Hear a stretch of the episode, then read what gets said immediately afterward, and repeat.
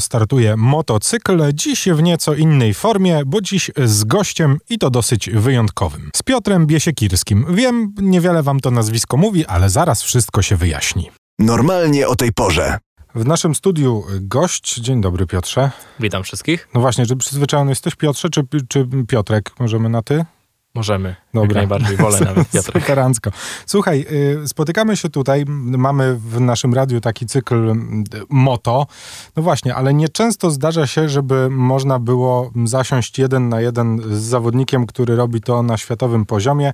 Musisz nam powiedzieć w ogóle, jak się zaczęła twoja przygoda z motocyklami na tak. dobry początek. W skrócie, brat najpierw chciał mieć skuter, żeby dojeżdżać trochę szybciej do szkoły. Oczywiście taka była wymówka tak naprawdę, żeby po prostu mieć więcej wolności.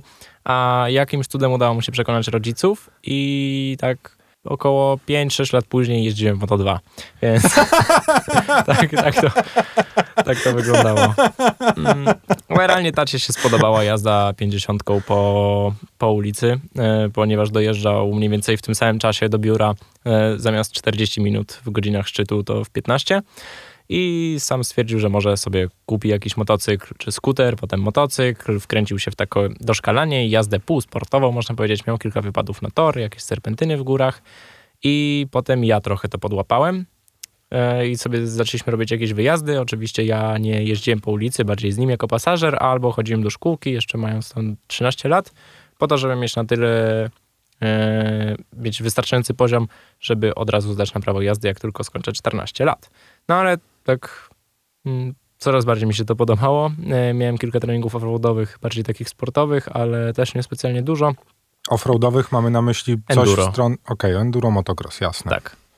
I mniej więcej rok później wyjechaliśmy do Hiszpanii na wakacje, do takiej szkółki motocyklowej KSB, którą właśnie mój tata znalazł na Facebooku, gdzie e, dzieciaki po około 10-11 lat jeździli czy kręcili bączki, ślizgając się na małych motocyklach dookoła pachołków. Bardzo mu się to spodobało.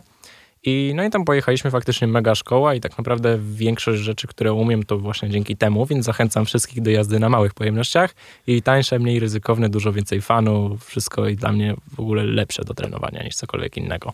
Ale hmm, no i potem właściwie zacząłem jazdę sportową. Przeprowadziliśmy się do Hiszpanii, bardzo nam się spodobało tam życie. Już teraz y, brat wrócił do, do Polski, teraz właściwie studiuje w Stanach, a moi rodzice przebywają jednak już większość czasu w Polsce. Więc tylko ja tam zostałem, ale faktycznie bardzo mi się podoba i jest to zdecydowanie coś, co chcę robić w życiu. Słuchaj, y, bardzo szybko przez to przebrnęliśmy, y, ale ty też jesteś dosyć młodym człowiekiem jeszcze w tym momencie, tak. więc, więc zapewne będziemy się tu spotykać za kilkanaście lat i, i mówić o pełnej twojej drodze. Znaczy tutaj byłem, trochę pominąłem dużo detali, ale tak ogólnie najważniejsze aspekty. Tylko. Jasne, ale powiedz mi, czy to wejście do świata sportowego, tak go nazwijmy, motocyklowego było dla ciebie, no, no właśnie, bo, bo wiesz, trochę my mamy, znaczy, dobra, może nie problem, ale no bo w Polsce o tym się trochę nie mówi, tak. że jednak sporty motorowe w ogóle, nie mówiąc już o motocyklach, które są jakimś w ogóle abstraktem dla nas, mm. nas w kraju, żeby jeździć, wiesz, no ludzie, tak, którzy dokładnie. jeżdżą na torze, na motocyklach, no jest, jest to jakiś, mało. wiesz, procent, nie? Mhm. A z twojej perspektywy, kiedy już od kilku ładnych lat obserwujesz, jak to wygląda w Hiszpanii, możemy powiedzieć, że tam to jest tak normalne, no dobra, może nie aż tak normalne jak u nas granie w piłkę, no ale jest to sport dosyć popularny. A w Hiszpanii, szczerze mówiąc, yy, wydaje mi się, że ponad procent populacji całej yy, jeździło kiedyś motocyklem i raczej po torze. Bardzo duża część w ogóle jeździ tam motocyklem na co dzień jako swój główny środek transportu, ale jakieś e, krótsze dojazdy to właśnie robi na motocyklach, co mi akurat bardzo odpowiada, bo jest mniej korków. ja motocyklem nie poruszam się po ulicy, ale to dlatego, że nie mam trochę cierpliwości do jazdy z przepisami, jeśli chodzi o dwa kółka. Ale w ogóle nie jeździsz motocyklem po ulicy? W ogóle, prawa jazdy nawet nie mam. okay, Tylko licencję dobra. sportową. I... Tak, myślę, że, że nie, tak badanie psychologiczne, jeśli chodzi ze strony patrząc na motocykl, to, to raczej bym go nie przeszedł. E. No tak, bo jednak ta jazda, którą ty uprawiasz, czyli motocykle sportowe, no to jest zupełnie inna rzecz niż, niż jeżdżenie po ulicy. Tak, zdecydowanie. Słuchaj, to jak w takim razie, wiesz, to też jest dosyć ciekawe, bo ty zaczynałeś będąc małym chłopakiem i całą tą drogę... No właściwie dosyć późno, bo sportował jazdę. Wcześniej to się ograniczyło tylko do kilku lekcji z instruktorem, a to jest poziom, który osiąga się w szkółce przy zdawaniu na prawo jazdy po, nie wiem, trzech tygodniach czy miesiącu jazdy. A tak naprawdę zacząłem jeździć, jeździć to dopiero od y, listopada, od końca listopada 2015 roku, więc y, dopiero 6 lat i to jest bardzo krótko. No i dobra, ale ile miałeś wtedy lat? 14. No właśnie, wiesz, to, to jednak jest... E, e, wiem, że ty to pamiętasz, nie? To już jest taki moment, w którym, w którym byłeś świadomym młodym człowiekiem, ale jednak mimo wszystko no mówimy o, o, wiesz, no, wchodzeniu w sport, który jest, e, no nazwijmy go dosyć poważnym sportem, nie? Jakby Tak. na to nie patrzeć, no bo, bo jednak ryzyko, które, które się podejmuje na motocyklu na torze jest, no, bardzo duże, nie? Jest duże, a trochę, można powiedzieć, wbrew pozorom, im większy motocykl, im większa pojemność, czasem potrafi być bezpieczniejszy. Jeśli chodzi o przejście tej granicy 600 cm3, to już tam nie ma znaczenia. Akurat większej ilości osób bym polecał jazdę na 600 niż na litrze, bo jeśli Tak. ktoś nie czerpie, nie czerpie fanu większego z jazdy 600, to dlatego, że jeszcze nie jeździł na niej wystarczająco szybko. Naprawdę to jest motocykl, który im szybciej jedziesz, tym bardziej się podoba, a na litrze to już w pewnym momencie sprowadza się tylko do zatrzymania, złożenia i odpalenia na 100% i w sumie tyle. Znaczy, umówmy się, że gdyby posadzić ciebie na 600 i motocyklistę, który jeździ od 10 lat na litrze, to byś na to, że go jechał bez problemu. No. O, To nie, nie, nie moc robi, tylko technika jazdy. tak, i nawet ta technika jazdy powoduje, że tej mocy jest większej, bo większość osób, spotkałem się z wieloma osobami, które mówią, że już właśnie cisną 600 cały czas na torze, więc przechodzą dlatego na litra. Ale potem jak się zapytasz, ile go kręcą, to mniej więcej tak jak samochód, czyli tak do 8, może tam 9 tysięcy obrotów na minutę, ale ta 600 ma ich 16. E, I do około 8 czy 9 tysięcy ma tam 45 koni, a potem jest ich prawie 3 razy więcej, więc e, żeby sobie zamontować e, większy silnik, to wystarczy po prostu jeden bieg zrzucić, czy dwa. Słuchaj, to jak w twoim przypadku wyglądało to przejście na profesjonalizm, bo my... Było bardzo płynne, to taki przejściowy właśnie, No nie, dobra, nie było ale- żadnego skoku. Ale wiesz, stwierdziłem, że chcę jeździć sportowo. ja wiesz, y, trochę podchodzę do tej rozmowy, bo mam świadomość tego, że słuchają nas ludzie, którzy nie mają zielonego pojęcia, kim jesteś i w momencie, kiedy mówimy Moto 2, To tym to bardziej. im to nic nie mówi, nie? Tak, to Jakby- jest takie porównanie trochę... Ja się strasznie cieszę, że tu siedzisz, bo mam możliwość pogadania z gościem, który jest dla mnie, wiesz, no, na, nadzieją tego sportu, nie? I ja, wiesz, oglądam sobie w telewizji, w internecie relacje i mogę się pochwalić tym, że nasz rodak jeździ w bardzo wysokiej klasie motocyklowej, nie? Jakby... Jest, y, no i tak jestem zadowolony z tego sezonu, bo same wyniki nie były specjalnie dobre, ale cały czas tak naprawdę były. No miałem kontuzję przed, tuż przed sezonem, której nawet nie puszczaliśmy w internecie, ale teraz się mogę przyznać, że złamałem sobie lewą rękę tak na 5 tygodni przed pierwszym startem i to dosyć konkretnie, ale no i potem się strasznie rozchorowałem. Najpierw miałem anginę, potem z powrotem y, jakieś komplikacje związane właśnie z tą anginą. Byłem mega osłabiony i potem jeszcze wybiłem sobie bark, czego też nie mówiliśmy. Heres. Dopiero teraz mi zaczyna, już zaczyna przestawać, przeszkadzać tak bardzo. I no, a potem złapałem covid na ostatnie trzy wyścigi sezonu, gdzie dwóch właśnie nie pojechałem z tego powodu, a ten y, trzeci od końca poszedł bardzo słabo, bo cały weekend po prostu mi nie szedł. Mm, No i podejrzewam, że właśnie dlatego, ale, ale do czego zmierzam? Moto 2, to, czy ogólnie klasy, które mają w nazwie Moto, czyli Moto 3, Moto 2 i MotoGP, e, to są takie prototypowe, czyli można porównać do samochodów do bolidów. Są jeszcze klasy superbajki, które są na przykład w Mistrzostwach Świata też są, e, w serii superbajków właśnie, ale są też e, mistrzostwa krajowe. I ono to są motocykle uliczne, takie potocznie zwane ścigacze, które właśnie są przerobione, przystosowane pod tor, lepsze opony i tak dalej, tak. Zdjęte te wszystkie lusterka, światła. Mm, I na nich też można bardzo szybko jechać. Ja też trenuję i na Superbike'u, i na Supersporcie. Supersport to 600. E, Ale jednak te prowadzenie motocyklów prototypowych jest zupełnie inne. Tego nie widać aż tak bardzo jak w samochodach, bo nie widać tego na pierwszy rzut oka. Jeśli ktoś się nie zna, to tym bardziej nie zauważy żadnej różnicy, ale to jest trochę tak jak porównać samochód jakiejś klasy GT czyli taki właśnie przerobiony uliczny sportowy samochód, jak na przykład te M4, które się ścigają, do właśnie w IDM-ach, na przykład Kubicy, do Formuły 1. Tam ta różnica jest ewidentna i nawet osoba, która w ogóle nie zna się na motorsporcie ani na samochodach, ewidentnie stwierdzi, że to jest coś innego. No i właśnie MotoGP jest taką Formułą 1, a Moto2 jest taką Formułą 2, czyli też w sumie niezbyt znana u ludzi, ale sprowadza się mniej więcej do tego samego, tylko mniejsza moc, yy, znacznie tańsze, znacznie tańsza maszyna i jest jeszcze znacznie mniej zaawansowana elektronika. Więc analogicznie właśnie tym jest klasa Moto 2. No tak, dodajmy, że jest jeszcze klasa Moto 3. Jest. Wszystko to odbywa się tak na dobrą sprawę w jednym weekendzie wyścigowym, bo są Mhm. to klasy, które poprzedzają kategorię królewską, czyli MotoGP. Tak, ja szczerze mówiąc najbardziej lubię oglądać wyścigi Moto 3. Ale tak, znaczy w ogóle to jest, wiesz, fajne dla ludzi, którzy już oglądają, bo, bo jak zaczynasz od oglądania MotoGP, to tak z czasem przechodzisz do tego, że oglądasz też Moto2, a potem już oglądasz cały weekend Znaczy po w prostu. MotoGP wiesz, to no. bardziej jest interesujące przez to, co dzieje się w sezonie, a w Moto3, sam, jeśli chodzi o sam wyścig, to Moto3 jest według mnie bardziej interesujący. W Moto2 brakuje za to większej ilości opon do wyboru i bardziej miękkich mieszanek, ponieważ e, sprowadza się to do tego, że one są bardzo twarde w większości przypadków. Wszyscy wybierają w sumie tą samą, czyli tą najmniej twardą, bo nie można tego nazwać miękką. I ta opona jedzie tak samo przez cały czas.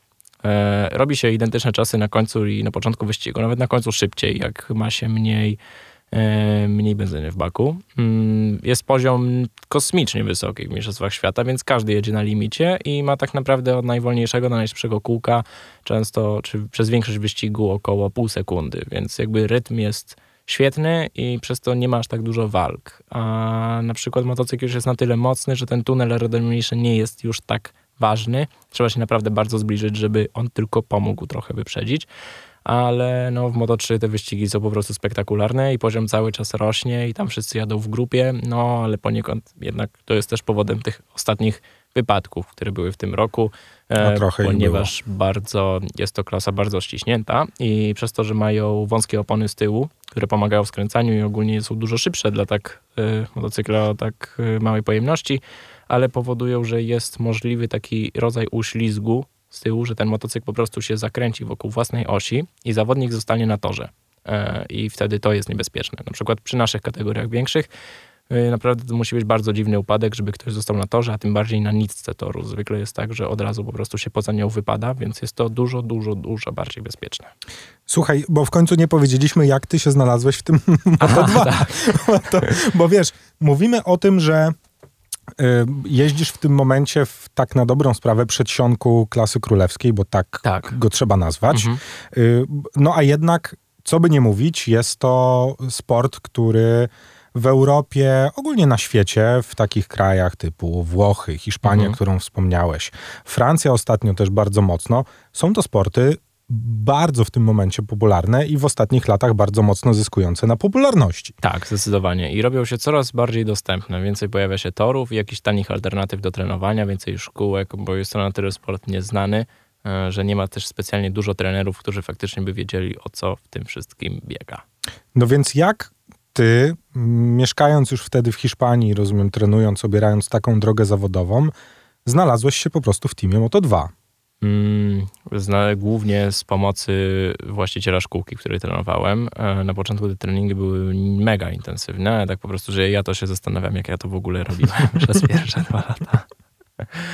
E, ale no, musiałem trochę zmienić to, bo można powiedzieć, że te treningi były, szły głównie na ilość i żeby nadrobić straty do innych, co bardzo szybko poszło, e, ale potem musiałem się skupić już na aspektach bardziej konkretnych, ponieważ miałem rzecz na przykład taką, że hamowałem bardzo mocno na poziomie zawodników z Mistrzostw Świata, e, ale miałem na przykład problem z prędkością w środku zakrętu, czy na wyjściach, czy przy przekładaniu i tak dalej, i tak więc wtedy już nie możesz po prostu trenować na ilość, jak już w jakimś aspekcie wyciągniesz te załóżmy 90%, e, czy 95% i te treningi muszą być mniej intensywne, czy rzadziej trochę organizowane, a bardziej e, specyficzną rzecz trenując, więc tam potrzebujesz większej koncentracji, żeby być właśnie, mm, no, że tak powiem, zrelaksowanym i mieć możliwość tego skupienia się właśnie na jednej rzeczy i trochę e, na tyle wysokiej koncentracji, żeby nie musieć się skupiać na innych aspektach jazdy, żeby to wszystko wychodziło w miarę intuicyjnie.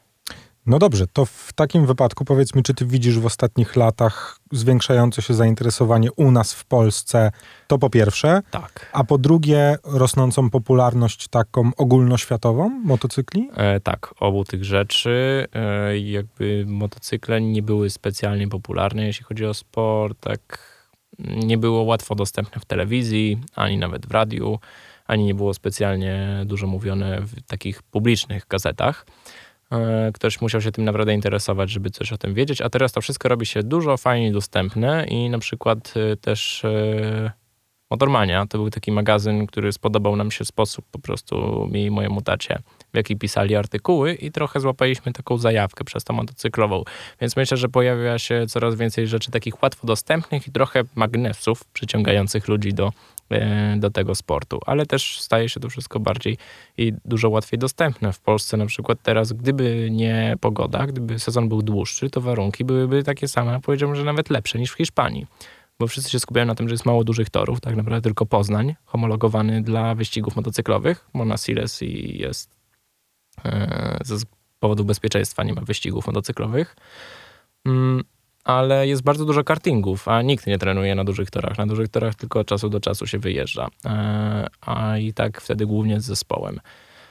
Za to na takie codzienne treningi są właśnie na torach kartingowych, tam między 700 a 2000 metrów, które mają i w Polsce, na przykład chociażby w okolicach Warszawy, w dwie godziny dojazdu. Pamiętam, że liczyłem, były, na pewno jest Łódź, jest Białystok, Jest Jastrząb. jest y, Jastrząb, jest Modlin, jest Radom, jest, y, jest, jest Słomczyn, więc naprawdę tych torów jest No, wystarczająco. tak, i wszystkie te tory oferują Tak. Moto Days. Nie? Niestety trzeba przy tym sporcie liczyć się z tym, że dojazd na trening y, plus rozstawienie się. Czyli nawet jeśli sobie wszystko spakujemy wcześniej i rano tylko wsiadamy do auta, już motocykl jest na przyczepkę założony, czy na busa załadowany, y, to do rozpakowania tego wszystkiego, podłączenia kotczek grzewczych i tak dalej, no to tak minimum półtorej godziny trzeba sobie liczyć, a nie tak, że po prostu podjeżdża się na boisko 5 minut i zakłada buty sportowe i już jest gotowym. No tak, ale to po pierwszym wyjeździe na tort wszystko się, wszystko się jakoś układa.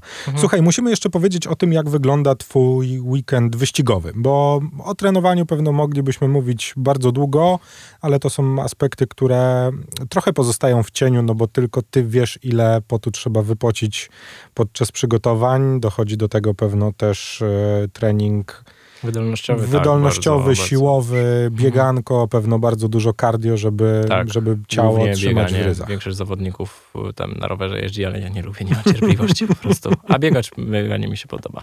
Więc to, to jest jakby dosyć jasne, ale musimy też pogadać o tym, jak wygląda twój, no właśnie, taki weekend typowo wyścigowy, bo to też jest dosyć ciekawe, bo my widzimy z tego tylko i wyłącznie ułamek, który, który jest do zobaczenia w internecie czy w telewizji, a z twojej perspektywy pewno wygląda to zupełnie inaczej.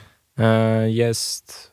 Zawsze starałem się robić tak, wykorzystać każdy czas, żeby sobie jakieś pomóc, takie strasznie dogłębne analizy, jakieś wizualizacje torów i tak dalej, tak dalej. Wszystko musiało być idealnie ułożone mm, i zawsze miałem w taki sam sposób, może być w tej samej kolejności, zakładałem wszystkie, całe ubranie, rozgrzewka i tak dalej, tak dalej, ale spowodowało to, że w sumie zabrało to cały fan z tej jazdy i tak koniec końców to wcale nie czyni cię lepszym zawodnikiem, jeśli w tej samej kolejności będziesz się ubierał, czy jakieś sobie mega restrykcyjne rytuały, że tak powiem, zrobisz, czy mega dogłębną analizę jazdy, ponieważ to spowoduje, że mając dużo dni testowych, ogarniając motocykl, tor i zespół, faktycznie pojedziesz szybciej, ale to jest trochę błędne, ponieważ zabiera jazdę intuicyjną, a w Mistrzostwach Świata ona jest straszliwie ważna ponieważ nie ma tam po prostu czasu na to, żeby sobie próbować rzeczy i ty musisz wyjechać i bez jakiegokolwiek patrzenia na telemetrię, czy porównywania danych z kimkolwiek, czy pytania o jakieś rady, musisz wiedzieć jak pojechać najszybciej i jak z tego wycisnąć maksa.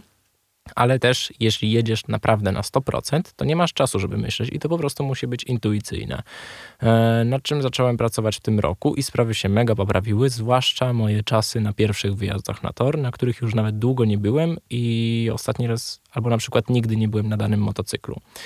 E, no i naprawdę jestem zadowolony z tego sezonu, jeśli chodzi o pracę, jaką wykonaliśmy, ale tak jak mówię, te choroby bardzo mi przeszkodziły w, jakichś wynikach sezonie, a w wyścigach, których fajnie, wreszcie miałem takie uczucie, wreszcie jest, wreszcie wszystko idzie tak, jak powinno, czuję się dobrze na motocyklu i potem pam i gleba i się wszystko kończyło, weekend wyścigowy.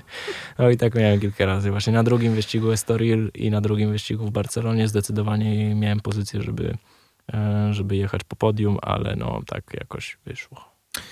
Słuchaj, jeszcze muszę cię zapytać o elektronikę i technikę, bo mhm. z jednej strony jest e, motocykl, z którym ty się bardzo dobrze znasz, na którym się pewnie dobrze czujesz, ale z drugiej strony jest też sztab, który pracuje nad elementem, nazwijmy to technicznym, z którym też musisz mhm. współpracować. Czy to też, e, wiesz, bo są zawodnicy, którzy nawet w klasie królewskiej, którzy mówią bardzo otwarcie, że ich to w ogóle nie interesuje, że techniczne rzeczy, to niech oni tam sobie robią. Ja jestem od tego, żeby jeździć. Jak jest u ciebie? E, u mnie właśnie przenoszę się w kierunku takiego nastawienia, bo uważam, że koniec końców jest bardziej efektywny, oczywiście współpracując z inżynierami, ale nie przesadnie.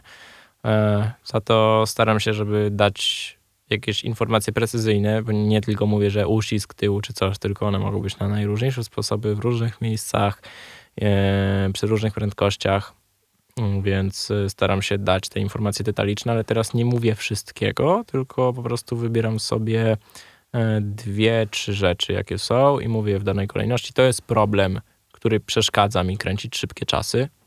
To jest problem, który, drugi to jest e, problem, który powoduje, że e, nie jadę dokładnie tak, jakbym chciał.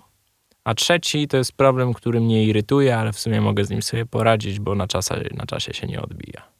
Więc bardziej sobie dzielę na takie trzy rzeczy, które po prostu mówię. I tak naprawdę najważniejsza jest ta pierwsza, bo często przy rozwiązaniu pierwszej rzeczy mm, wszystko wychodzi jakby łatwiej i te inne, mniejsze problemy nie są aż tak ważne. A jak się próbuje wszystko rozwiązać naraz, no to wychodzi słabo, więc y, mniej więcej od połowy tego sezonu zacząłem się skupiać, y, rozmawiałem też właśnie z inżynierem, że nie chcę teraz zrobić idealnego motocykla, idealnego setupu, tylko chcę zrobić taki setup, który nie będzie miał żadnego słabego punktu. Więc nie wszystko jest na 100%, ale nic nie jest poniżej tych załóżmy 80. I i to mi dużo ułatwiło, ponieważ mam mniej więcej ten sam motocykl przez cały weekend, przez co dużo łatwiej jest mi pracować nade mną nad jazdą, bo motocykl jest no, nic tam drastycznego się nie zmienia. E, więc tak naprawdę pierwszego dnia tylko skupiamy się na odpowiedniej bazie motocykla. A jeśli chodzi o elektronikę, to faktycznie w superbajkach chociażby jest jej dużo, bo tam jest też e, kontrola trakcji, zaawansowane hamowanie silnikiem, to takie największe rzeczy, no i anty-wheelie.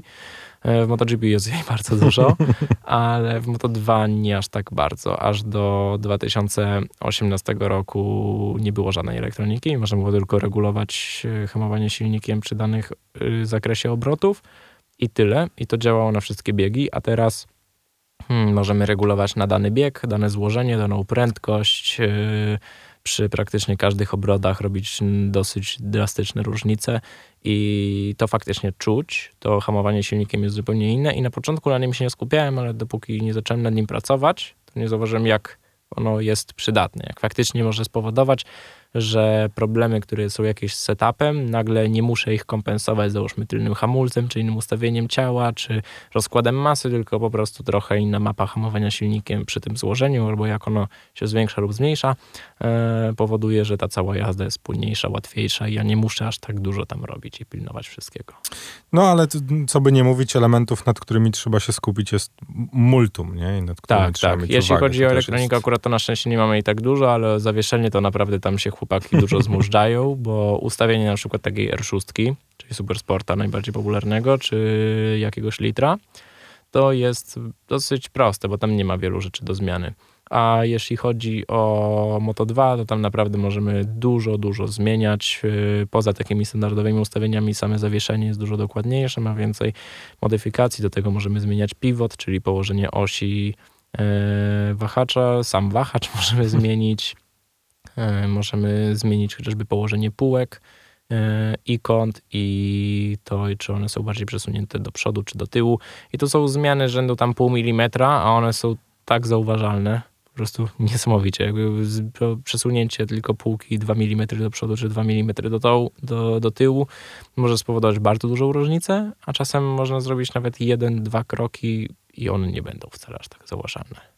To powiedz mi, jak wygląda twoje przygotowanie do sezonu w tym momencie?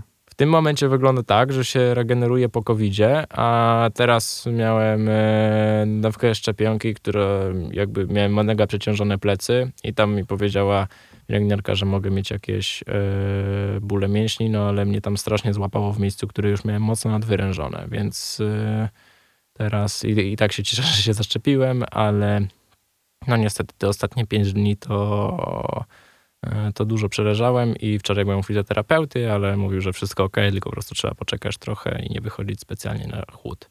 Ale więc tak, jakoś super aktywnie nie było przez ten ostatni miesiąc.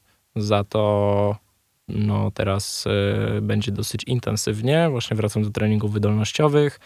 Mm, będę miał trzy dni jazdy właśnie na, na superbajku w Kartagenie z z, z różnymi chłopakami z Mistrzostw Świata, więc fajnie, jestem z tego zadowolony. A poza tym jeszcze treningi na małych motocyklach i jeszcze z zespołem będę się też umawiał na treningi e, w, w okolicach Barcelony, mm, więc będzie, będzie się działo.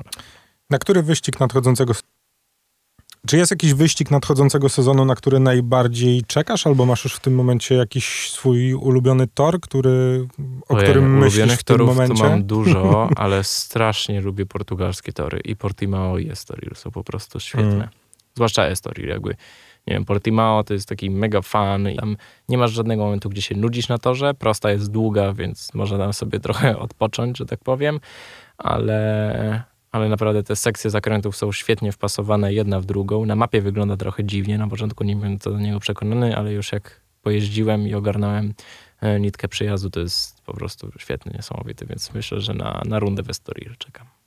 Cele na nadchodzący sezon jakieś zakładamy, czy nadal? Cele są takie, żeby nie robić głupich rzeczy i nie tracić przez nie tygodni e, i, i żeby skupiać się na treningach, za to można powiedzieć, taki bieg długodystansowy, czyli nigdzie w cudzysłowie nie latać z, w, z jęzorem na zewnątrz, e, ale na pewno, żeby te treningi były po prostu regularne, ale żebym w żadnym momencie nie był specjalnie przeciążony, ale też żebym, co, przez co, e, żeby nie było żadnych długich pauz, ponieważ tak to wyglądało mnie trochę zero-jedynkowo, że trochę przepaływałem w jedną stronę, trochę w drugą, i miałem albo bardzo intensywne treningi, które trochę traciły na jakości przez to, że byłem zmęczony, e, i, a potem jakieś regeneracje, no kiedy wiadomo, właśnie nie trenowałem wtedy, a więc teraz taki trochę stabilny rytm sobie ustawić. Wiesz co, wiesz dlaczego pytam, bo przeglądając sobie kilka wywiadów z tobą, mam też takie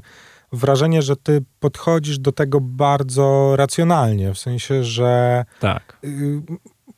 Bije, bije od ciebie coś takiego, że no właśnie, nie, nie spodziewałem się, że powiesz mi, że będziesz walczył o top 3 w tym roku, tylko mhm. raczej, no właśnie, zbieranie cały czas doświadczenia, cennego doświadczenia w, no właśnie, w ekipie, która, która bardzo mocno po pierwsze cię wspiera, a po drugie w kategorii, która, no właśnie, która już sama w sobie jest bardzo mocna, no bo co by nie mówić, Moto 2 to jest... Tak, no to jest... No, no to jest według... top, nie? Tak, Dlaczego to jakby, no zawod teraz Moto 2 poziom to można porównać do MotoGP, bo to nie jest tak jak kiedyś, że właśnie potrzebowali dwóch, trzech, czterech lat, żeby zacząć robić jakieś rozsądne wyniki, tylko teraz przez ostatnie dwa sezony chyba każdy rookies sensie w, przy, przez ostatnie dwa czy trzy sezony co najmniej jeden rookies, czyli osoba początkująca, żółtociub, e, robił podium jakieś lub wygrywał wyścig nawet.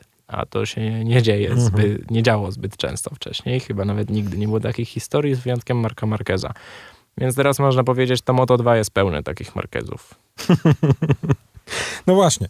Słuchaj, a czy gdy pojawi się. No właśnie, czy ty liczysz na to, że pojawi się zielone światło wyżej? Tak. A gdyby pojawiło się w najbliższym czasie, to powiedziałbyś, tak wchodzę, czy dałbyś sobie jeszcze chwilę? Nie. Okej.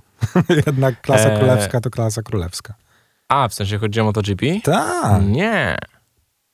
Jeszcze byś nie, nie zdecydowałbyś się? Nie, ja kocham Moto2, to jest świetna kategoria. To jest po prostu super. Ale no do MotoGP moim zdaniem to trzeba wejść, jak się ma pewność, że się jest gotowym, a na, już wcześniej był dosyć duży rozrzut, ale teraz i maszyny się wyrównały i zawodnicy są bardzo ściśnięci, więc tak naprawdę w Moto2, e, w MotoGP no to pamiętam, że były wyścigi, gdzie w mniej niż 15, chyba w 13 sekund zamknęły się punkty, a zwykle na 13 sekund za pierwszym to dojeżdżało to 5 w, właśnie w królewskiej klasie.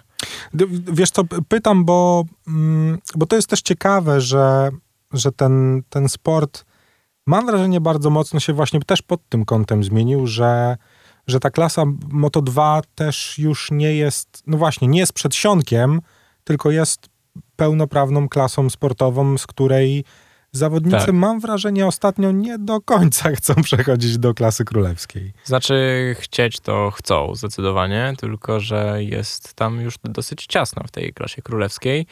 Mm, No, liczba miejsc jest ograniczona, tak? tak, ale na przykład y, kiedyś, jak ktoś kończył sezon trzeci, załóżmy do dwa, to mówił, a zostanę jeszcze rok, bo Mhm. chcę wygrać. No to teraz nawet osoba, która wygra, wcale nie czuje się na siłach, nie jest pewna, że wygrałaby następny sezon, bo stawka jest tak niesamowicie ściśnięta i jest tak wysoki poziom, że naprawdę nie można sobie odpuścić nawet na jeden wyścig. Bo poza tym Remy Gartner chyba przewrócił się tylko w jednym wyścigu w tym sezonie. Mhm. A to już się chyba rzadko zdarza. No dobrze, będziemy obserwować to, co będzie się u ciebie działo. Na pewno będziemy donosić o wynikach y, sportowych. Życzę progresu. To ja chętnie te życzenia przyjmę. Normalnie o tej porze.